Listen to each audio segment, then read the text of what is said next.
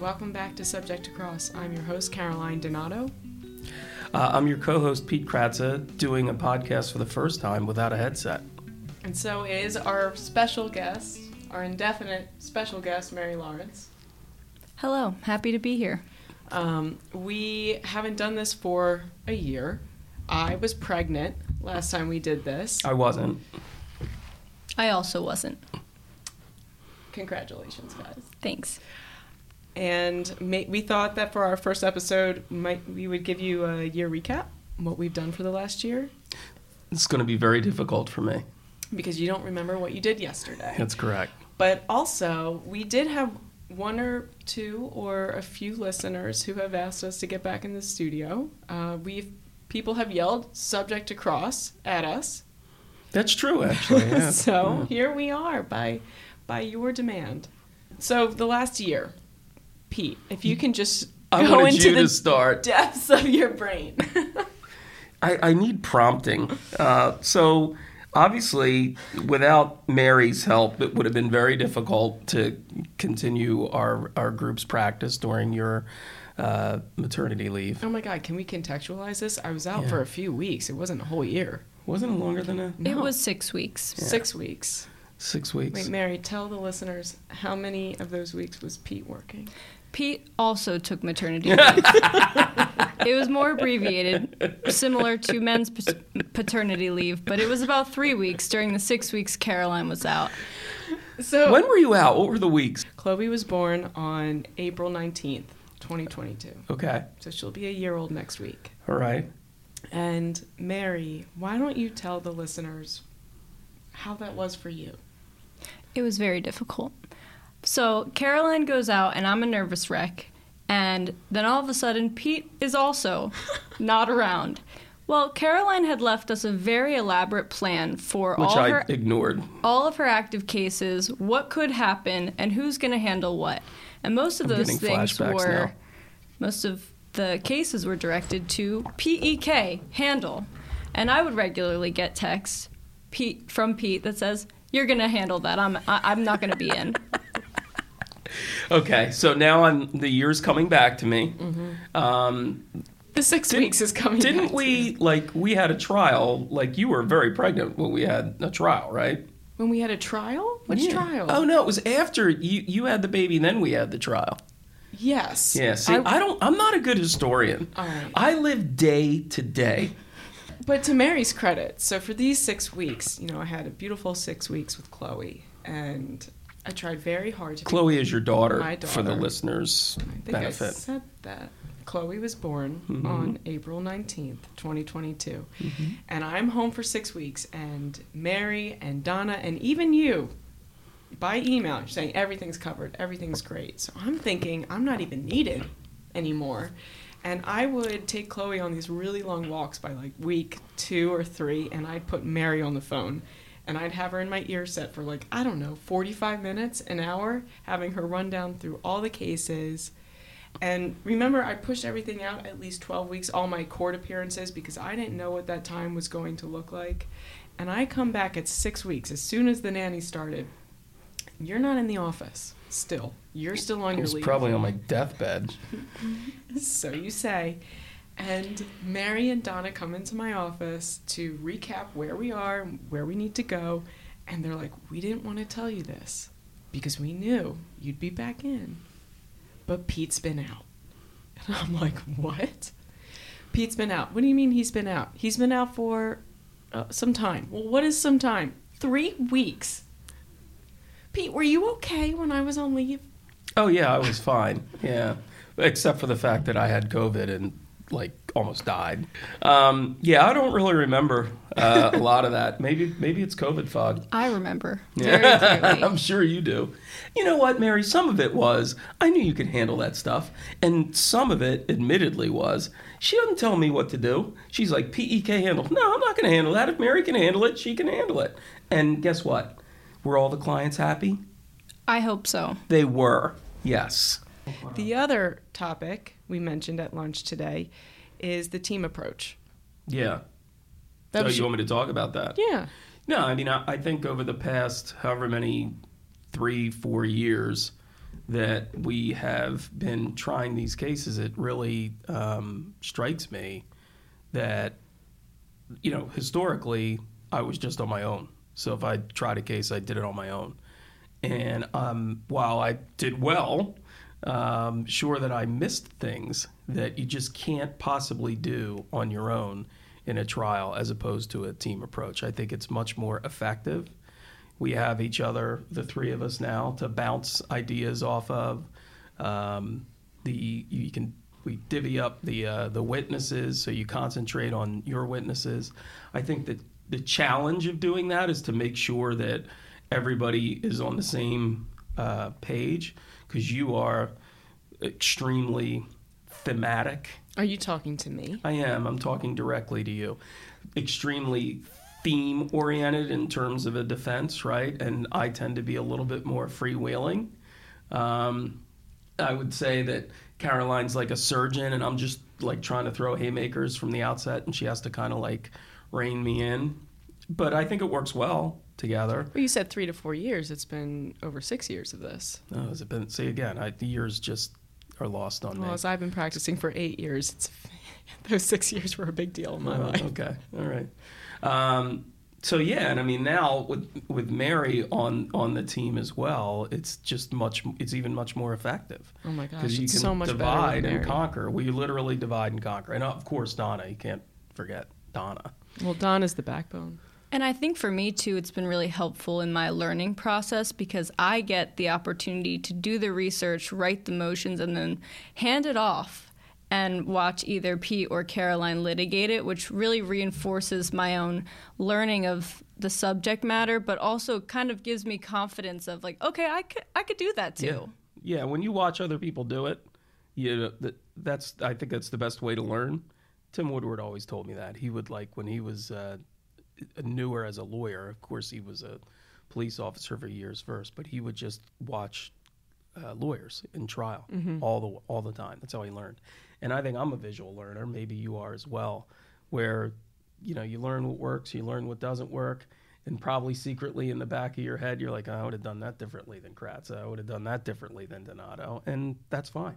Um, I mean, you you can admit that to me, but probably shouldn't admit it to Caroline that you would have done something differently than she would have.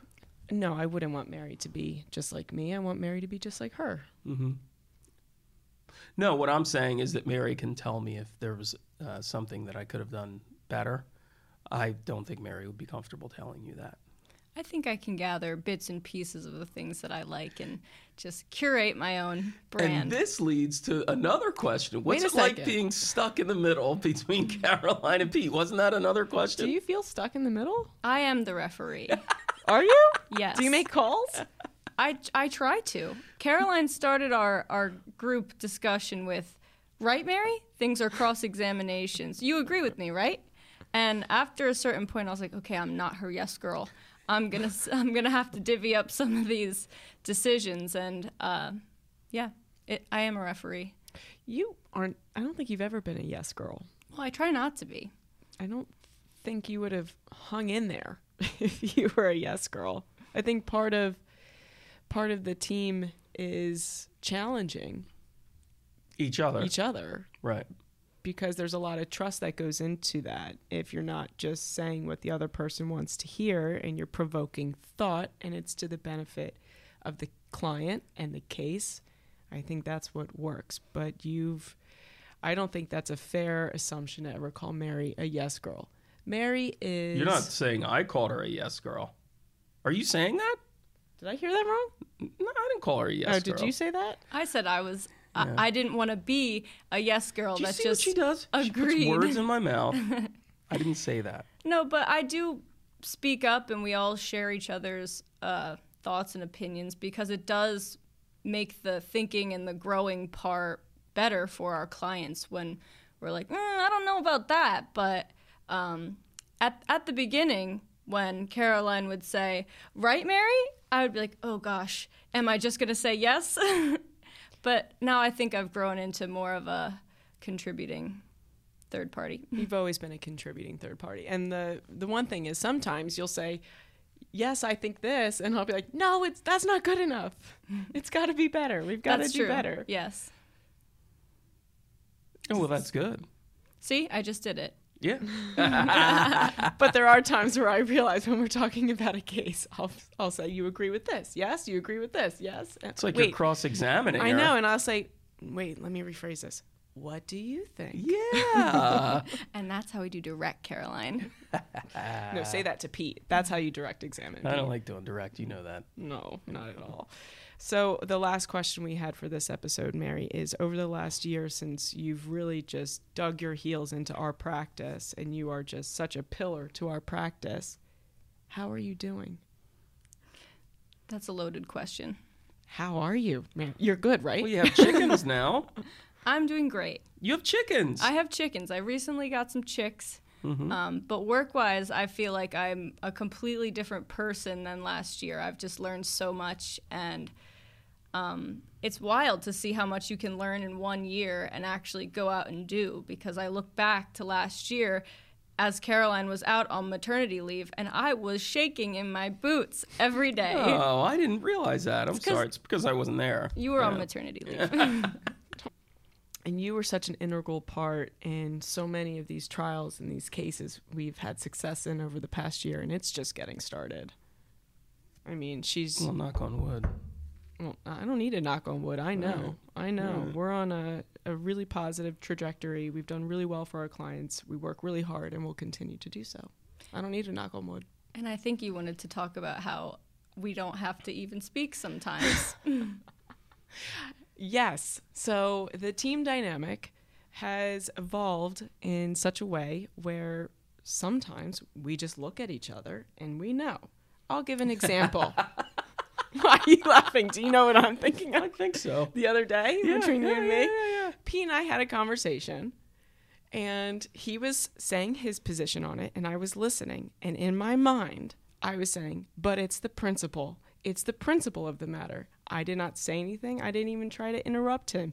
And he looks at me and he goes, I know. I know it's the principle.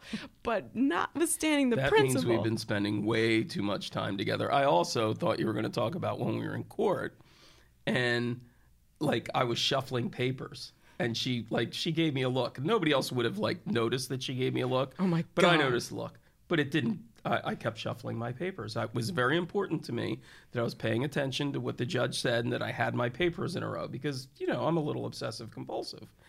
And like Caroline just kept looking at me, and I finally I looked at her. I'm like, I know. and I kept shuffling my papers. No. Oh, my gosh. We definitely know what we're thinking. And Mary, you're gonna, you know, you probably have already developed that with Caroline. I'm pretty much an open book. You you can probably figure out what I'm thinking You're most not of an the open time anyway. book. You have to be there to be an open book. God, I'm just go. kidding. Wow. I'm just kidding. Shots getting fired. No, I'm just kidding. Where's the referee when you need her? She's right here. She's silent because it's fair game. Um, no, in trial, in the trial that we have permission to talk about, I I remember I was in the middle of a witness, and I wanted an exhibit because it just naturally came up in the line of questioning or in an answer, and I didn't have it on me because it was a pretty emotional part of the trial, and I was up on the podium instead of back at defense table. And I turn around and Mary stood up and just hands the exhibit. She knew exactly what You're indicating almost like a, a relay race where you're, she's handing you the baton. exactly. And I didn't I didn't have to say anything. I didn't have to request anything. It was exactly what I wanted without any words. And I thought, "Damn.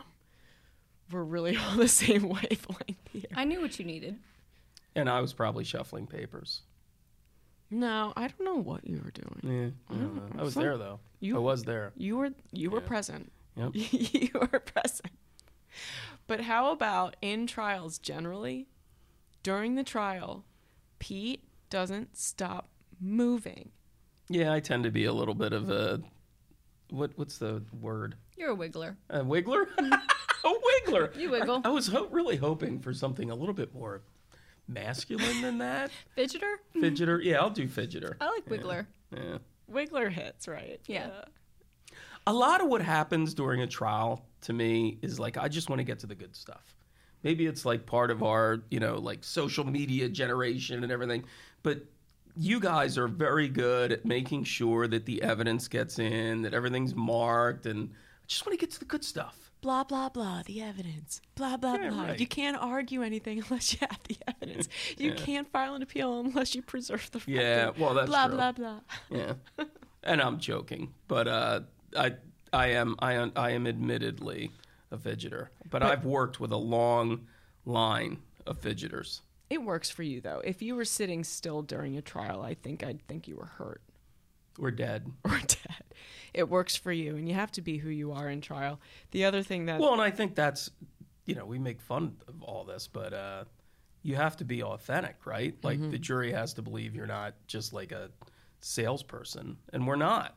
And I think that's why we're very effective at trial. Mm-hmm. You know what we're telling them, we believe, and what we tell them we're going to prove, we prove it. even right? though we don't have the burden Right.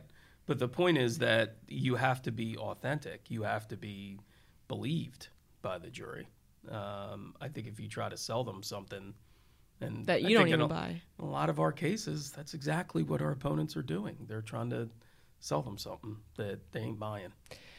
and then you're really good at jury deliberations you were very calm I am during calm. jury Yeah. Deliberations like eerily calm. it really freaks me out because then I turn into you during trial. I'm fidgeting. Yeah, it's like we swap places. Pete told me to get on Ativan for jury deliberations. I did. so I'm like, you know, Go take as- a shot of soon as the closings are over, you should just take an Ativan. No, she's got to rehash everything in her head. I, Oh I my remember God. talking to her afterwards, and I was like, "Well, how was your closing?"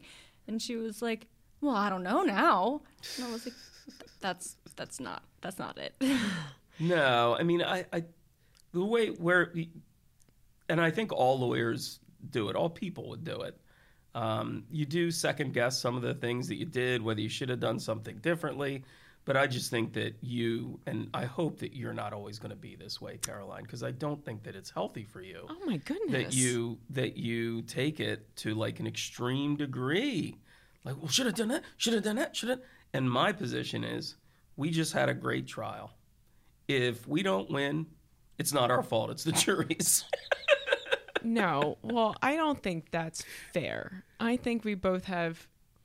Is this going to be a long episode, or are we going to make it two? Can we just can we just make it one? Can we just talk naturally? sure. Okay. I don't think that's that's fair. I think we all have our way of doing things. And to me, rehashing the evidence and okay, let me back up. When we're in trial, I'm calm because it's something I can control. I can control the preparation, my line of questioning. I can't control the witness answers, but I can control listening to the witness answers and then responding with an appropriate question. Same thing with opening, preparation, closing, preparation to the extent you can and making an argument. But once it's in the jury's hands, there's no more control. So, where do I divert that attention while we have to pace a courthouse for sometimes hours? It's, well, how was that evidence received? How was that evidence, you know, brought into the case? And remember, in some of our trials, where the jury deliberations are longer than we'd hope, the we land I landed on that evidence couldn't have gone in any better. That trial, we couldn't have done anything better in that trial. But I need that process, and I sort of resent the fact that you say it's unhealthy.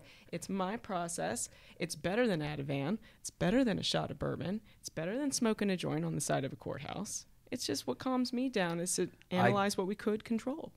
You shouldn't be offended. My point is that you cause yourself unwarranted stress by revisiting uh, what you could have done, what, what you could have done. It's over. And you're right. And the, the reason you went back to, you know, it's a, it's a great trial because I told you that, that it was a great trial and that the evidence went in well. Um, the No. evidence doesn't always go in perfectly. It's never going to go in perfectly. No, but the the mm, you mm, I was on the phone with other people talking about the trial, other lawyers when we were waiting for jury deliberations and that's when I came to the realization. Except the trial in October. So let's talk about that. Are we delving into? Is this like a separate? Why don't you just make it a separate thing? Okay, we'll make it a separate thing. We're signing off until next time. Oh, you got to do that. I mean, I'm just trying to show a close All right, so we'll we do can do again. an open. Do it Sign- now. welcome back to Subject No, to you're Cross. supposed to close first. I thought I just did. No, because I no. You do it. Do it how you'd like to see it done. That's uh, the end of this episode. Thank you very much. Goodbye.